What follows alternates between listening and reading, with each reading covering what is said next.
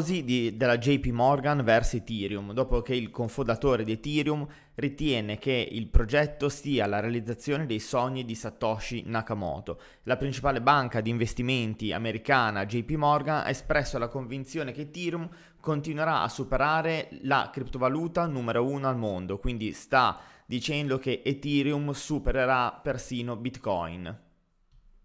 Sempre la banca JP Morgan ha affermato che entro l'estate preparerà un fondo gestito attivamente sia in Bitcoin e sia in Ethereum per i suoi clienti privati. Ethereum è la spina dorsale dell'economia criptonativa e funziona più come mezzo di scambio, afferma sempre JP Morgan. Questa è una grande differenza rispetto a Bitcoin, che secondo lui è più una commodity cripto che una valuta, in competizione con l'oro come riserva di valore. È la notizia di oggi che sono stati pagati esattamente 1,7 milioni di dollari in Litecoin per una football card di Tom Brady.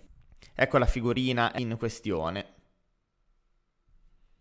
Proprio l'altro ieri guardavamo la notizia in cui la Corea del Sud eh, diceva di voler iniziare a tassare la plusvalenza sulle criptovalute ed è di oggi la notizia che il trading delle criptovalute supera il mercato azionario proprio nella Corea del Sud.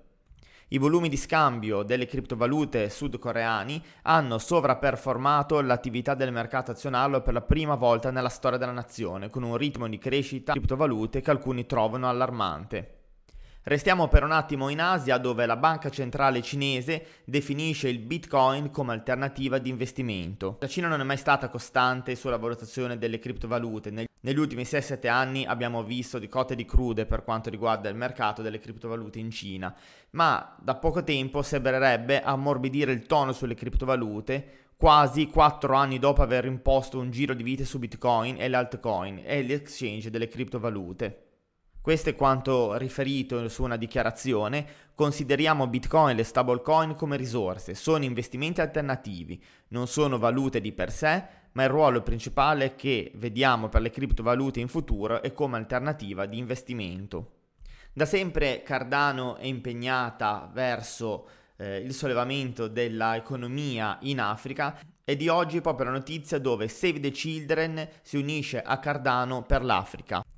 Save the Children comincerà ad accettare donazioni in ADA, un'iniziativa di beneficenza che si accompagna in realtà con un ampio impegno della Cardano Foundation nel continente africano.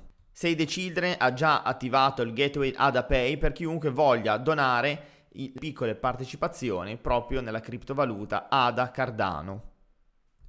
Goldman Sachs ha scovato le azioni di 19 società cripto che hanno drasticamente sovraperformato l'SP 500. Secondo la Federal Reserve americana, la finanza decentralizzata, quindi la DeFi, rimane un mercato di nicchia, ma la sua efficienza, trasparenza, accessibilità e componibilità creano caratteristiche interessanti che gli consentono di contribuire potenzialmente ad una infrastruttura finanziaria globale più solida e trasparente.